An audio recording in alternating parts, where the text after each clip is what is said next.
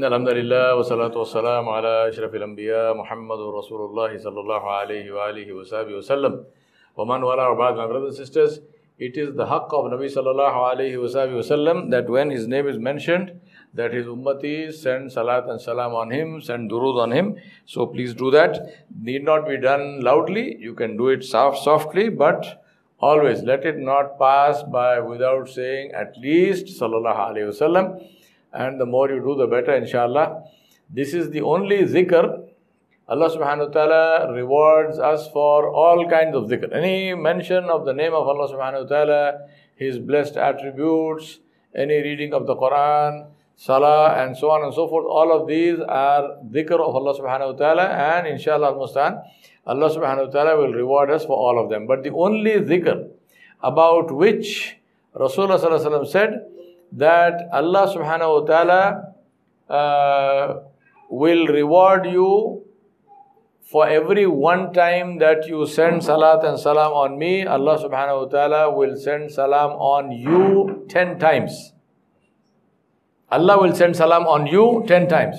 For every single time you send salam on me. The only dhikr where Allah will send salat and salam on the person making the dhikr is the durud of uh, is the durud on Rasulullah So let us try to do that uh, as much as possible, inshallah. Uh, this is a very blessed thing, and it has many many fadail of durud. That is not my subject here now, so we will not go into that. But it is one of the uh, best azkar of Allah Subhanahu wa Taala. So try to do as much uh, durud as possible every time he is mentioned. We come to the second quality by which Rasulullah stood out,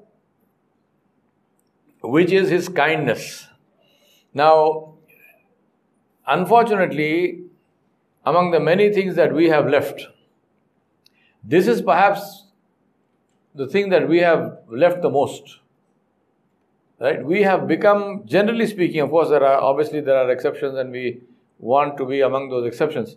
But generally speaking, we have become very hard and harsh people. There's no compassion, there's no kindness. Uh, Rasulullah said many things. For example, one of the things he said was that he said that the uh, the ummah is such that he said the ummah is like a body.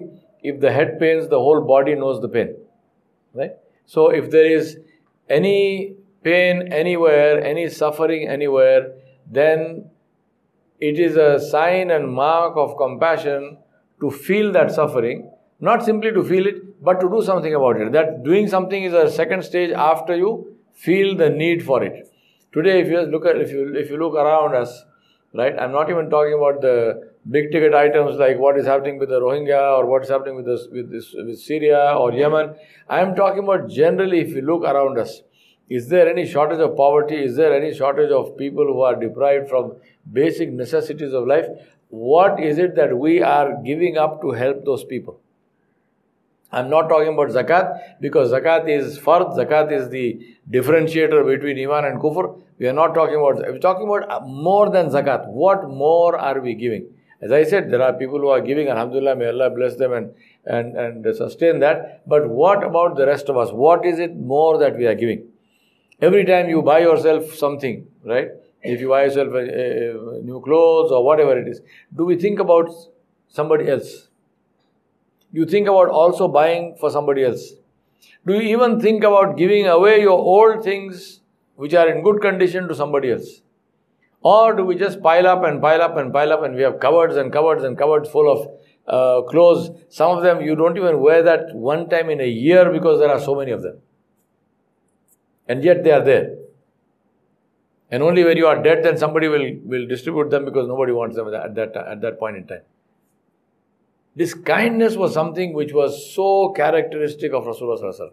There are many, many, many incidents about the kindness of Nabi Sallallahu Right? Some of them you have uh, heard many times, but Alhamdulillah, there is barakah in, uh, in uh, reminding ourselves again and again about the uh, beauty and the uh, the, the, the beauty of his life, alayhi salam. So we'll, we'll talk about some of these, uh, some of these incidents of, of kindness. For example, uh, if you look at the and I'm, I'm deliberately taking looking at you know some of these so-called small things, but they're not small in any way because we're looking at things which are very significant. Uh, take the incident which we have all heard about this woman uh, who was standing by the wayside. She had her baggage with her, and uh, Rasulullah came by and he asked her, why, you, why are you here? She said, I'm waiting for someone to help me to carry this baggage to the place where the caravans start from. So Rasulullah said, I will help you. He picked up the bags, he picked up her luggage on his head, and he and this uh, elderly lady, they are walking to the uh, place where the caravans gather. So he asked her, he said, Where are you going? She said, I am leaving Makkah. I am leaving Makkah. He said, Why are you leaving Makkah? This is a very strange thing. Why would you leave your hometown? She said, Because I am sick and tired of this man called Muhammad. So Nabi Sallallahu what has he said, says to him, What has he done to you? He said, No, he did not do anything to me, but you know, he is uh, preaching some religion because of which uh, families are being uh, broken up and uh, parents are leaving children, children are leaving parents, and so on and so forth. And we worshipped our old gods. Now he wants us to worship uh, only one God, and so on. So I am, uh, I am tired of this. And she, you know, goes on with this, and Rasulullah is just listening to her, and he's helping her as she walks along. And she says, you know, you are such a nice person, uh, so kind of you. You are helping me with this baggage and so and all of this, uh, and so on and so forth. And uh, when they finally reach the place, uh, he puts it all down. And she said, you know, what can I pay you? He said, no, nothing. Alhamdulillah, I, I helped you. He said, she is so impressed. Oh my God, you're not even taking anything. You know, thank you so much and so on. He said, what is your name? He said, my name is Muhammad. So she says, which Muhammad? He said, the same one you were talking about. He said, You are the same person? He said, I am the same person. She said, If you are the same person, then why am I leaving Makkah and going? So he said, I don't know. So she said, Please take my bag. Please take my luggage back. I'm not going anywhere. Alhamdulillah. If you are that person, then I believe in you. Alhamdulillah. Uh, no, he didn't, he didn't present Islam to her, nothing. That's why I say people believed Muhammad before they believed in Muhammad. People came to Islam because they loved Muhammad. Not because they were convinced by some complicated arguments and this and that. No. Lesson for us. How am I leading my life? Who is, I'm not saying lead your life to impress anybody because we want to lead our life, inshallah, Muslim with sincerity for the pleasure of Allah subhanahu wa ta'ala. But the effect of the life, where is it felt? What do people say about you? What do those people say about you when you are not watching, you are not listening? How do they refer to you? What do they say about you? Why do they say that? Whose life are you and I impacting positively? That is the question to ask. Zaid bin Haritha radiallahu he was a little boy and uh, long story of how he came to be in the household of Rasulullah, but leaving that story aside, he was assigned to Rasulullah. Sayyidah Khadijatul Kubra anha, uh, she gave him Zayd bin Haritha as a slave to serve him. Rasulullah immediately freed him. He never kept any slaves, he freed him. And he kept him as a member of his household. So Zayd bin Haritha radiallahu says, radiallahu says, uh, one day Rasulullah gave me some money and told me to get something from the market. This is in Makkah. So he said, I went with the money. And on the way, I met some of my friends. They were playing a game. I forgot about my errand. I joined their game and I got involved in the game and we were running around and playing and so on and so on. Now Rasulullah is waiting. Here is this uh, young boy. He sent him to the market. He doesn't come back for a long time. So obviously Nabi is now worried because uh, you know maybe something happened to him. He got kidnapped or God knows what happened to him. So Rasulullah now went searching for him. He found him playing this game. So he called him. Zayd bin Haritha said, I suddenly got very frightened because, you know, I was sent for something and instead of doing that, I'm playing this game. So I got very worried and I thought I'm going to get a beating or something. But he said, Nabi Sallallahu smiled. He said, What happened to you? He said, Ya Rasulullah, I forgot I was playing this game. He said, okay, don't worry. Uh, give me the money. Where is the money? I'll go and get the thing myself. So Harisa says, I am now searching in my pockets. Money is gone. Whatever ca- cash was there, it fell somewhere. He said, I looked here and there, I can't find the money. So he did not do the job. He went, got involved in some game somewhere, plus he lost the money also. He said, Rasulullah smiled and he said to him, Finish your game and come home. Huh? Finish your game and come home. Anas bin Malik, another young boy, must have been maybe 8 or 9 years old or something like this. When Rasulullah made hijrah and came to Medina, the mother of Anas bin Malik anhu, she brought him and said, Ya Rasulullah, this is my son. I am giving him to you to serve you and be your servant. He also entered his household. He was treated like a son. Nobody treated him like a servant. Anas bin Malik remained with Nabi Sallallahu until his last day in Medina, which is a period of 10 years. Anas bin Malik said, I was a young boy. I used to, you know, do what young boys do. I would forget things. I would, Nabi Sallallahu would tell me to do something. I would do something else. All of this, he said in that whole period of 10 years. Not only did Rasulullah not reprimand me, not only did he not criticize me, he said, even on his blessed face, there was never even a wrinkle on his forehead with regard to my behavior. He never showed the slightest displeasure or anger with me, no matter what I did. He's one of the greatest Sahaba of Nabi He's a he's, he's one of the one of the people who have narrated many hadiths. And the best thing about his life, which I always remember and recall and ask Allah subhanahu wa ta'ala for this, is that Anas bin Malik said that after Rasulullah passed away, he would see Rasulullah in his dream every single night until he died. Ta'ala. We ask Allah subhanahu wa ta'ala to grant us uh, the didar and the, and the ruya of Nabi in our dream, inshallah. And to enable us to meet him on the day of judgment on his hawz and to receive the water of Al Kawthar from his hand, inshallah. Rasulullah demonstrated kindness throughout his life. Right? In incident after incident after incident.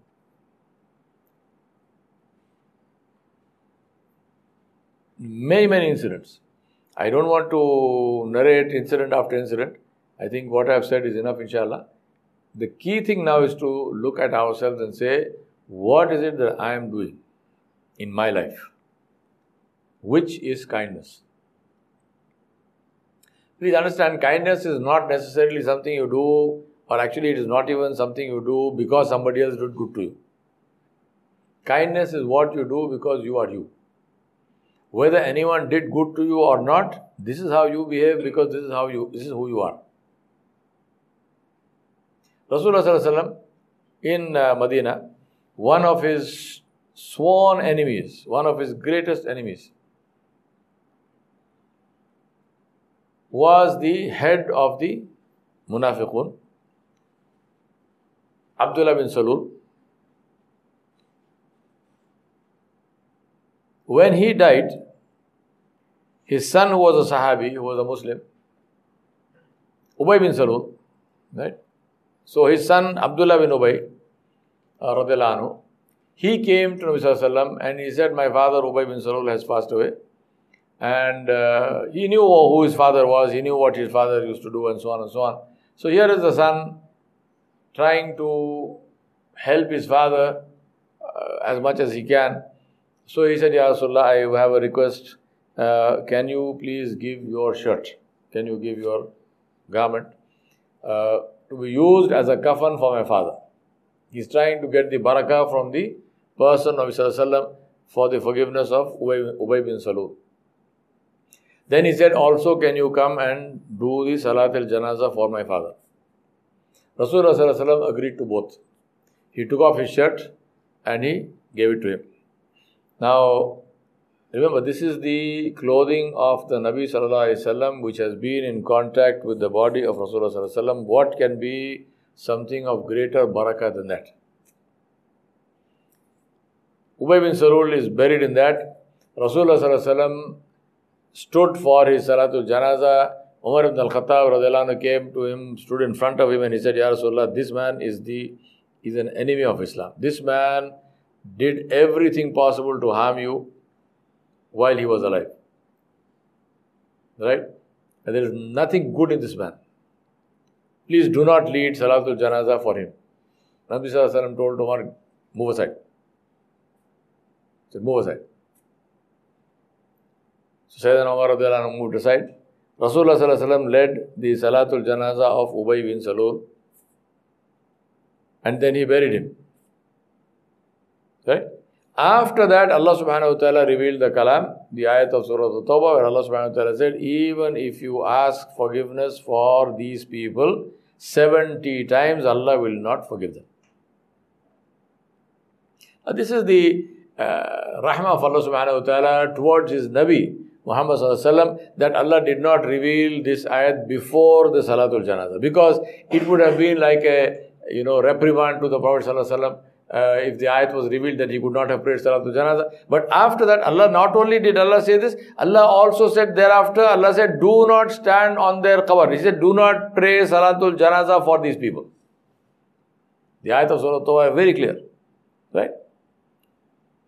Now my point is, this is apart. This is Alhamdulillah, this is Minallah Ta'ala, whatever Allah does, also shows us one of the side, uh, very important side lessons is that there is no barakah in anything unless your own personal actions are in accordance with the deen of Islam. If you do not have iman, if you do not do good deeds, if you do not please Allah subhanahu wa ta'ala, if you go against Allah, if you go against Muhammad sallallahu alaihi wasallam, then even the barakah of Rasulullah sallallahu alaihi wasallam's person, person will not save you from the punishment of Allah subhanahu wa ta'ala. The, the, I don't think there is anything, any evidence which is stronger than this uh, story of Ubay bin Salul that even though he was buried in the clothing of the Prophet ﷺ, even though Nabi ﷺ himself prayed his Salatul Janaza, Allah subhanahu wa ta'ala openly declared and said Allah will not forgive him and will not forgive these people, meaning the munafiqun, even if you ask forgiveness for them sab'ina marra, 70 times. They asked Rasulullah, they say, Rasulullah, this is the ayat which has come. And uh, what do you say? Rasulullah, even in that state, he says, If I knew that Allah will forgive if I ask 71 times, I will ask 71 times.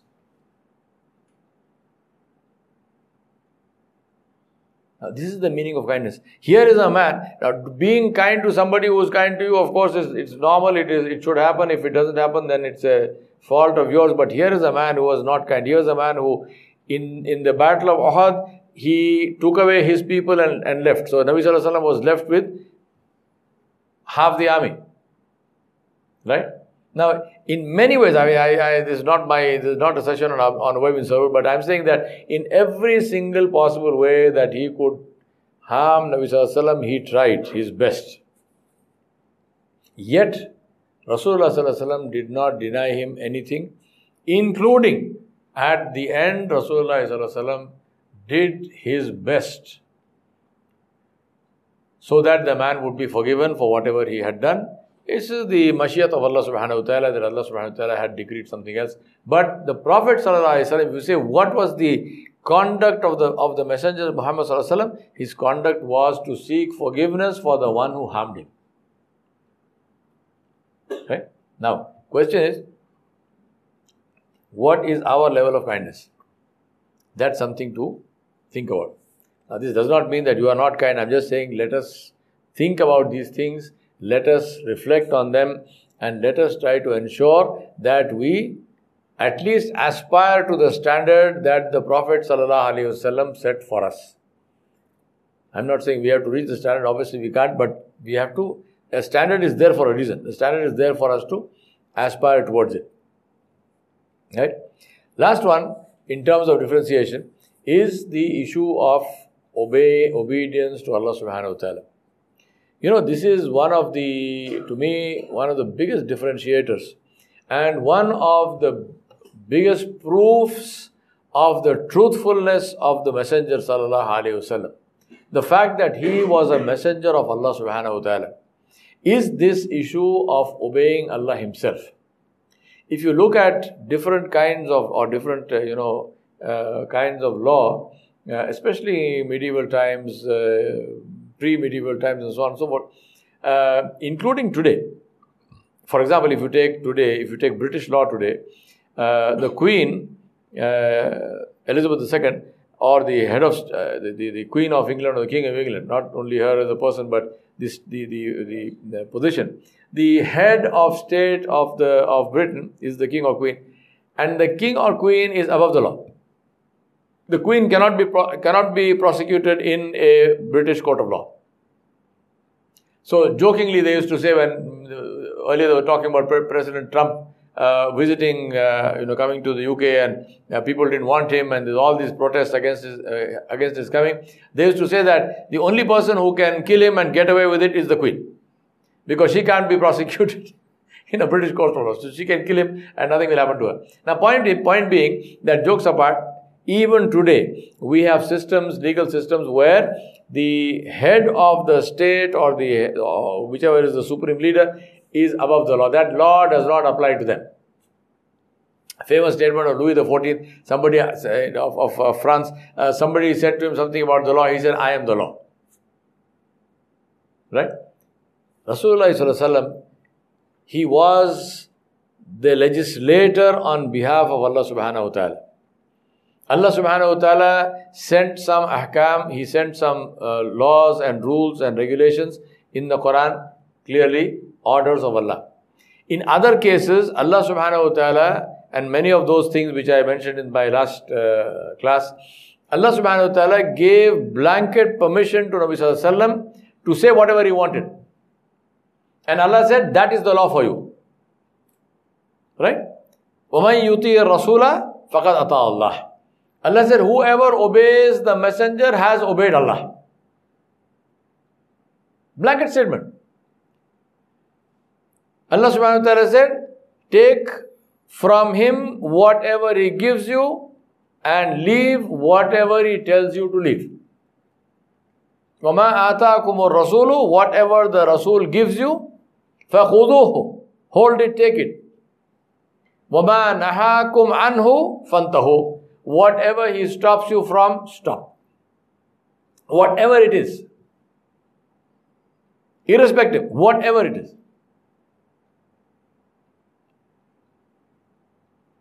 So if Rasulullah had wanted, he could have said, you know, this uh, issue of such and such, uh, take for example five for salawat, these are for you, does not apply to me.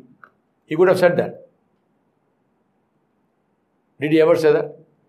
Did Nabi Sallallahu ever miss a salah in the masjid except when he was traveling, when he would pray outside, wherever, he was traveling. But when he was in Medina, did he ever miss? Do you have evidence to say he missed any single salah in the masjid? Even when he was sick and he was sick to the point where he could not stand, he could not walk, he got two people to carry him into the masjid. They said, We saw his feet were dragging. He could not even hold his own weight. They were carrying him and his feet were dragging on the on the ground. If there was anyone who could have said that I have a separate, special connection with Allah, I don't need this salah, this salah is for you. If there was someone who was justified or would be justified to say it, it was the Prophet. He never said it. We know the famous story of this uh, lady from uh, Quraysh who uh, stole something and then uh, after due process of law, she was uh, sentenced uh, for her uh, hand to be amputated. And Usama bin Zayd anhu, they came to him and they said to him, You are a favorite of Rasulullah because Usama bin Zayd was the son of Zayd bin Haritha. And Zayd bin Haritha, until Allah subhanahu wa ta'ala sent the ayat saying that, uh, وَمَا Wama Muhammadun Aba Ahadum Mirrajalikum. Allah said, He is not uh, the father of any of the men among you. Uh, until that ayat, and then the prohibition on uh, adopting and giving your name to a child.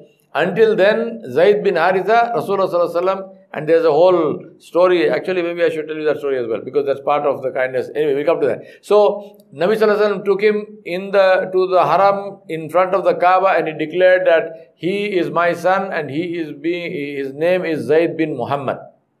So he was known as Zaid bin Muhammad. Now his son Usama bin Zaid was like a grandson of Rasulullah. He grew up in his house. So they said to him, Go and intercede on behalf of this lady. Please tell Rasulullah that she is, comes from a very uh, you know big family, powerful family, um, and uh, this amputation of the hand and so on you know doesn't look nice. So can he change the punishment, give something else? Maybe she can pay a fine uh, or whatever that case might be. Can she do that? Zayd bin uh, Usam bin Zayd said, when I said to him, he said his blessed face changed color. He became red with anger. He came into the masjid. He said he stood on the mimbar and he said, if this was Fatima bint Muhammad, if this lady was my own daughter, I would have given her the same punishment. Because he said the hudud of Allah subhanahu wa ta'ala are there for everyone. He did not say, well, in my case, it is different, uh, in, applies to somebody else. No. He said, even if it was my own daughter, this is the punishment that would have been given because this is the had of Allah subhanahu wa ta'ala. Obedience to Allah subhanahu wa ta'ala jalla jalaluhu, irrespective of what. This was the was one of the bases on which Rasulullah stood and differentiated on this basis. So once again, we look at ourselves and say, what is the level of my obedience to Allah subhanahu wa ta'ala? My brothers and sisters, I remind myself and you that Allah subhanahu wa ta'ala told us this very clearly, and this is something which we accept and understand for everything except religion, which is that benefit comes only from complete practice. Right? Today, dieting is a big fad. So everyone is on some diet or the other. The paleo diet and this diet and keto diet and biryani diet is of course standard for us Hyderabadis. So you have people who are on these diets and they they stick to that religiously. They will not go. But other people, you ask them, they say, no, what you know, today I had this and tomorrow I had this, and which is you basically you call it a cheat day and you are cheat. Who are you cheating yourself? So you have all. this. Now results are very clear. The one who is doing all this, there's no, there's no change in his uh, topography, right? So even with dieting, uh, irrespective of anything, if you want expertise in something, if you want to gain the maximum benefit of something, you have to do that continuously. The 10,000 hour rule, you have to do that fully and completely. Partial practice does not get you results. Now, this is something which we understand about everything. Nobody will say, I'm going to college to study something, but I will read only half the books. Nobody. Even something like this, you won't even say. Because you know how, how stupid that sounds. But with religion, Allah said, Ya ayyuhalladhina amanu udkhulu fis silmi kafatan wa la tattabi'u khutuwati shaitan. Innahu lakum adum mubin. Allah said, enter into Islam fully and completely. This we don't do. We do it selectively. I like something, I do it. I don't like something, I don't do it. And then we wonder, we say, why has Allah abandoned us and why is dua not accepted and this and that and the other. We know why. We know very well why. I give you an example because of uh, who I am and what I do, I get invited to all kinds of uh, meetings. Most of them I don't attend, but those I attend. And these are meetings of uh, the leaders of the Muslim community. So there are business people in that, there are academicians in that, there are ulama in that. And almost all the meetings are centered towards uh, what do we need to do to help our situation in this country or globally uh, Muslims are under pressure from everywhere, and there's a lot of oppression and so on and so forth, and our, uh, you know, Lakshan do not look good. So, what must we do to change the situation? Allah is witness. I have never ever heard, irrespective of who was in this meeting, including meeting of ulama, I have never once heard somebody say, the first thing we need to do to change our situation is ruju ilallah, is to turn to Allah subhanahu wa ta'ala. We need to do our own islah first.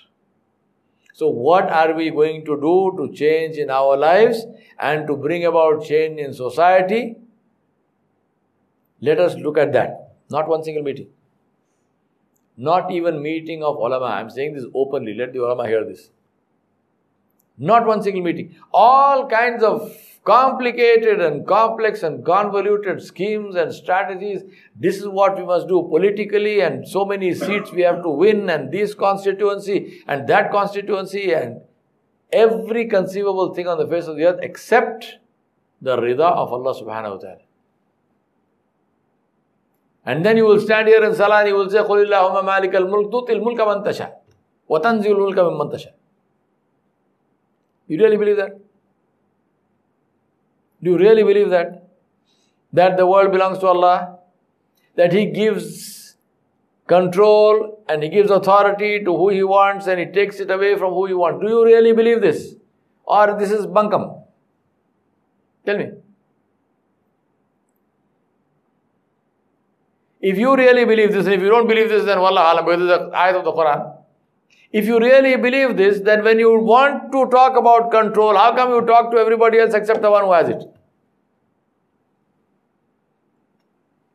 Seriously, I'm saying, how is it that obedience to Allah subhanahu wa ta'ala is not a part of Muslim strategy globally? How? Why? Even where we have made everything into a meaningless ritual. So in many Muslim organization meetings, it starts with the recitation of the Quran. So somebody will come and they will recite Surah Al-Fatiha or some other ayat of the Quran and most of them recite it badly without tajweed and so on and so forth. But that's a different issue. So they will do some recitation of the Quran, finished. Ritual over, khalas. Now, you talk about everything under the sun except the one who can make a difference in your life. Why? Because that is inconvenient. If I, that's the reality. The bottom line is, it is inconvenient. If I say and acknowledge the fact that the only one who can change my situation is Allah Jalla Jalaluhu, and He has put a condition to say, be obedient if you want me to obey you, if you want me to listen to you. huh? وَإِذَا سَأَلَكَ عِبَادِ عَنِّي فإني قريب أجيب دعوة الداعي إذا دان فليستجيبوا لي وليؤمنوا بي لعلهم يرشدون In Surah Al-Baqarah, Allah subhanahu wa ta'ala said, When my slave asks about me, I am close to him. Let him ask me, I will give him. But, two conditions. Let him obey me. فَلْيَسْتَجِيبُوا لِي Let him obey me. وَلْيُؤْمِنُوا بِي And let him have iman, let him have faith in me. لَعَلَّهُمْ يَرْشُدُونَ So that he may be rightly guided. So if we want Allah subhanahu wa ta'ala to change our condition, if we want Allah subhanahu wa ta'ala to change our state, what must we do? Obedience to Allah subhanahu wa ta'ala. How did our state become like this? Allah told us very clearly. Allah said Allah does not change the condition of a people until they change it themselves. Meaning, Allah does not change the good condition of a people until they destroy it themselves from within. This is the meaning of the ayah. Usually it's quoted wrongly. But the actual meaning of the ayah is Allah does not change the good condition of a people until they change it themselves, meaning that they become disobedient, they do all kinds of things that they should not do, and so therefore Allah allows the principle of cause and effect to happen. So if we have reached this stage, and we know why we reached this stage, by the disobedience of Allah subhanahu wa ta'ala, and we want this to change, what must we do? Obey Allah subhanahu wa ta'ala. Hey, what's the rocket science in this? So that's why I'm saying today it's a really, I mean, if, if any of you, uh, your experience is different, may Allah uh, you know, increase that. But my experience of every single meeting, people running Muslim organizations, people, business people, polit- political people, you know, academicians, professionals, and ulama of Islam. Maulana so and so, Mufti so and so, so and so, so and so. Not one single sentence will be spoken about how can we bring about Islam in the Ummah, Islam in our society as a strategy to change our situation in this country. Nobody. Why? This is the lesson from the life of Nabi That the help of Allah will come if we are obedient to Allah subhanahu wa ta'ala, not otherwise.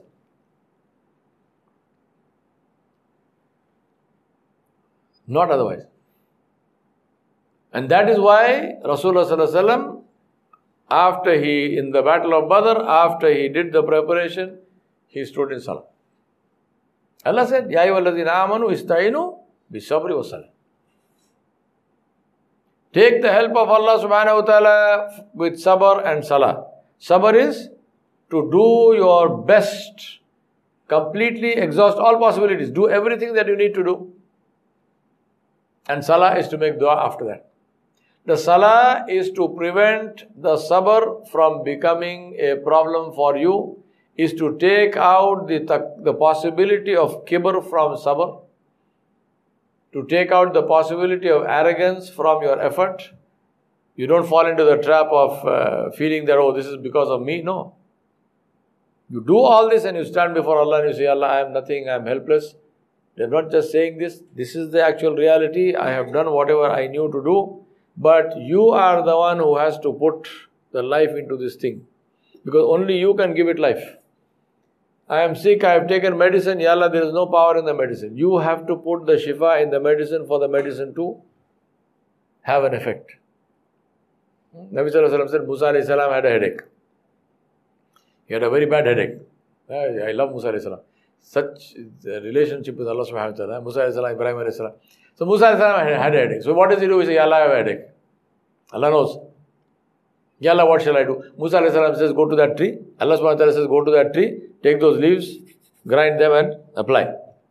Very good. So Musa salam goes there, takes the leaves, grinds, applies, headache gone. After some days, he has a headache again. So he goes to the tree, takes the leaves, grinds, applies, nothing happens. Headache is still there. Yeah? The tarbiyah of Allah subhanahu wa ta'ala. Headache is still there. Musa said, Ya Allah, I applied the leaves. Eh, Allah subhanahu wa ta'ala says, Did you ask me first? is the shifa in the leaves or in me? Ya Allah, you have to ask. Ya Allah, please put shifa. Uh, not in the leaves. Leaves, uh, these are because we live in a world of material means. Shaitan has convinced us that Everything lies in material. So even when we are in difficulties, you are looking for solutions in material. Whereas the solution is with Allah subhanahu wa ta'ala. Now, lip service we all do. Huh? I'm sure anybody will see, who sees this, he will say, oh, हम कब हम कब नहीं बोले हम क्या कुफर कर रहे हैं क्या? अल्लाह करते अल्लाह करते तो अल्लाह से मांगते क्या क्यों नहीं है Allah करते तो अल्लाह से मांगते कहीं को नहीं इसे only Allah does if Allah does how come you don't ask Allah सुब्हानहू व तआला नहीं दुआ कर रहे दुआ कर रहे होंगे नहीं बोल के नहीं है। ये मीटिंग में कहीं को नहीं कर रहे ये मीटिंग में हाउ इज अल्लाह सुब्हानहू व तआला not a formal part of your strategy I do this routinely. I my business consulting, Muslim business families. When we talk about organizational values, you know, we do the value workshop and so on. So I tell them, please write down your what are your core values. Again, Allah is witness. May Allah help us. Not one single Muslim fam, business family who I did this exercise for put, put the rida of Allah as a core value for themselves. Not one.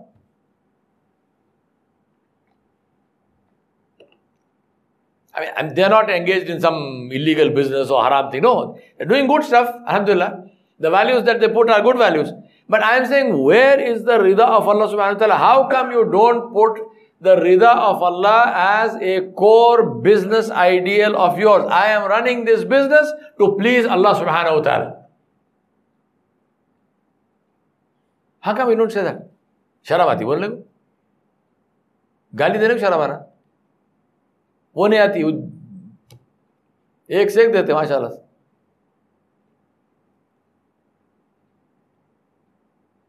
No, we have to ask. I'm, that's why I said this course is not about stories. This course is about relating it back to ourselves. What am I doing? What is the position of the rida of Allah? Rida of Allah comes from obedience to Allah subhanahu wa ta'ala. Nabi sallallahu alayhi wa stood out on this basis. The Sahaba stood out on this basis. We have to please Allah. This is our goal. We will do whatever it takes to please Allah subhanahu wa ta'ala. Jalla Same Allah, same Nabi, same Kitab, same Sunnah, same religion. How come we have changed? That is the reason the dua of the Sahaba was accepted. Because the hands which were raised asking Allah had previously been raised in the obedience of Allah. Today our hands are raised asking Allah those hands had previously been raised in the disobedience of Allah. ये फर्क है So dua is not accepted. Just ask yourself, how come? and and people are, are, people not making dua today for what is happening in Syria and Yemen? And how much of dua we are making? And dua is made everywhere in Hajj, in the Kaaba, in the Haram, here, there. Name every holy place, name everything in Ramadan, in Laylatul Qadr. Yeah, that the, the, the, the 10 days of Dhul Hijjah, may Allah subhanahu wa ta'ala give us this with, uh, with khair and with good health. Inshallah, they will come through all of this. In Umrah, in Tawaf, in Masjid al-Nabawi, in, um, in, in, you name it, in Quds. People are making dua after dua after dua. Where is the result? Where is the result? I'm not saying everybody is uh, evil. No. The decisions of Allah subhanahu wa ta'ala come on the collective action of the community. They do not come on the basis of the action of a couple of people. So Alhamdulillah, there are good people. May Allah subhanahu wa ta'ala multiply them, keep them safe and protected. But the majority of the Muslims, where are we? You know this, I know this. I don't want to waste your time telling you.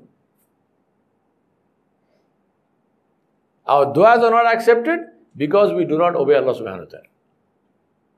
You want du'as to be accepted? Obey Allah subhanahu wa ta'ala. You want to talk about strategies to change your situation? Sincerely, don't make that into another meaningless ritual like reciting Quran. Sincerely sit and talk. Number one strategy how can we become obedient to Allah subhanahu wa ta'ala? Each one of us, let us look at ourselves. How can we make society obedient to Allah subhanahu wa ta'ala? What can we do as the leaders of society to influence society to obey Allah subhanahu wa ta'ala? Because khair is only in that. Do this. This is what Rasulullah used to do. as a strategy, as something that was in him. This is what the Sahaba did. Complete and total obedience to Allah subhanahu wa ta'ala. Allah comes first. Everyone and everything else comes thereafter. Believe me, life becomes very simple. If you do that, life becomes very, very simple. Shaitan will tell you, that you know people will you will lose all your friends and this one. Believe me no nothing will happen. You will not lose friends. If at all you will exchange your current friends for better ones. That's all. People who are disobedient to Allah who probably are hanging out with you now you don't need them anyway. When you become obedient to Allah subhanahu wa ta'ala one or two things will happen. They will become like you alhamdulillah or they will leave you alhamdulillah You won't lose friends, you won't lose popularity, even if you lose all of that. Tell me how many of them will come into your cover. So what does it matter? What does it matter? Whether somebody thinks you are good or bad, believe me, makes no difference. The reality is what Allah subhanahu wa ta'ala knows and counts. That is the reality. Nabi said, one of the three babies who spoke from the cradle. Hmm? One was Isa salam. The other one was the little baby uh, in those people uh, who uh, were made to leap into the fire by the king? Ashab al and the baby in, in, the, in, the, in the lap of his mother. And the mother didn't want to, obviously, she hesitated to jump into the fire. The baby said, Jump into the fire, this is Jannah. So, second one. Third one, Rasulullah said, was a baby who was, the mother was holding him and uh, he was sitting there. And a prince came along and he was on his caparisoned horse and he was, you know, all his royal splendor with soldiers and so on. The mother said, Oh Allah, make my son like this prince. And the baby spoke and said, Oh Allah, do not make me like this prince because he is an evil man. And after some time, there was a woman who was going by and there were people abusing her and somebody was throwing stones at her and so on and so forth. And the mother said, Oh Allah, make, do not make my baby like this woman because she is an evil woman. The baby spoke and said, Oh Allah, make me like this woman because she is a wali of Allah. So Allah subhanahu wa ta'ala put the thing and he spoke. Obedience and disobedience to Allah subhanahu wa ta'ala is the criterion for success or failure. This is what I want to end with this, and then we do the little exercise, and then we go off. Which is this is where we have faltered hugely, hugely. We need to bring ourselves back. Today we have made the criterion of success and failure only one, which is money. Just money as a criterion of success and failure is the criterion of everyone and everything who is evil in this life. How does the mafia, uh, you know, how, how do they decide uh, whether it's been a good year or a bad year? How much money, how much money did we make? Simple. You make the you made the money through drug dealing, you made the money through prostitution, you made the money through killing people. No problem. No problem. Me money, khalas. Do you want to be like this? The criterion of success and failure is obedience to Allah or disobedience to Allah. That is the criterion. The name of obedience to Allah is the sunnah of Muhammad sallallahu alaihi wasallam. So therefore, if you want to come back and say, well, okay, I think I'm obedient, but how do I know if I'm really obedient or not? How do I know how obedient I am? Go to the sunnah of Rasulullah and say, is my life on the sunnah of Muhammad Rasulullah sallallahu alaihi wasallam? And if the answer is yes, inshallah, your life is on the sunnah of Rasulullah and you are trying to do that, alhamdulillah, inshallah, uh, mustar, you are successful. If that is not the case, and you might say, well, you know, how can I be fully, even if you are not fully on the sunnah, at least you are not breaking the sunnah, at least you are not going against the sunnah, alhamdulillah. But if on the contrary you find that you are not praying, you are doing things which are against the sunnah, then time to change high time to change because the time to go is predetermined and we do not know when that time is going to come. So we'll end now finally with this uh, little exercise which I want you to do this for yourself. Uh, I want you to look at three things. Number one is I want you to make a list of three things in your life which you believe you must change. I don't know what that is. Your life you must see. What are the three things in your life you believe you must change in order to differentiate on the basis that Rasulullah differentiated himself and his followers. You want to stand out on this basis. How? So in your life, what is those three things which must change? Believe me, pick the most painful first. Because that one, if you get over, everything else will become easy. Three things. What are the three things that I must change? The one that hurts your ego the most will be the first thing you should change. That is how shaitan has got you by the neck. You don't want to be in that position. Pick three things. Not more than three, three things. Deal with those three, then once you're finished with the three, then we look at some more. But three things.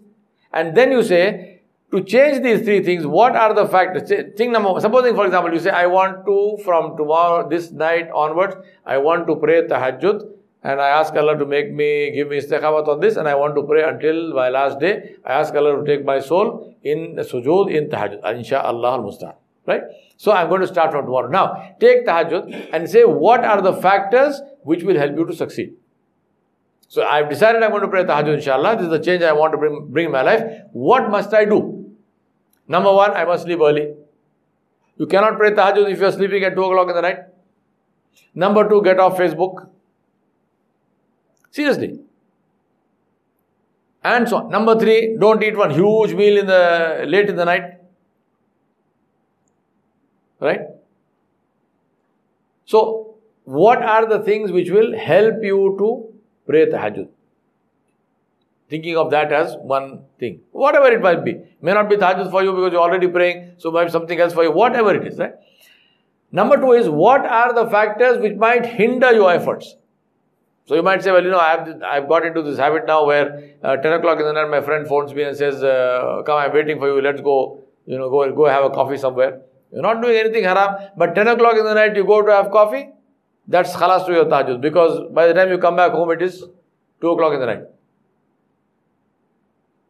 Nothing wrong with drinking coffee, but doing it at that time is going to affect your tahajjud.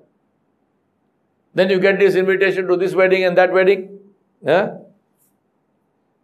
You are neither the bride, nor the groom, nor the qadi. Why are you going?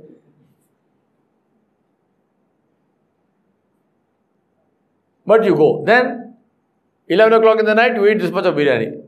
Where is tahajjud? Any? So, what are the factors which will hinder your efforts? And last one is, what are your plans to deal with that? Things which are hindering your effort and things which will strengthen. So, the thing which will strengthen, what will I do? I will get off Facebook. I will sleep early. I am going to put an alarm in the morning to wake up for tahajjud. What will I give up? I will give up all these kind of wrong places, wrong things. Uh, let talaq talaq dun kuch to karo tum. कितना ज़्यादा देगा बच्चा? ये सब निकालना है। इनको editing कर रहा था standard others editing so the point I am making is that please do this exercise too I am not saying do it right now but do it today इनशाला before you come for the class tomorrow because the whole point of this is how can we bring the Sira in to our life and इनशाला Mustan may Allah give you strength and power and may Allah give you the ability to do this and then give you istiqamat, steadfastness on that Insha'Allah, by Allah subhanahu wa ta'ala, you will see the effect of this in your own life.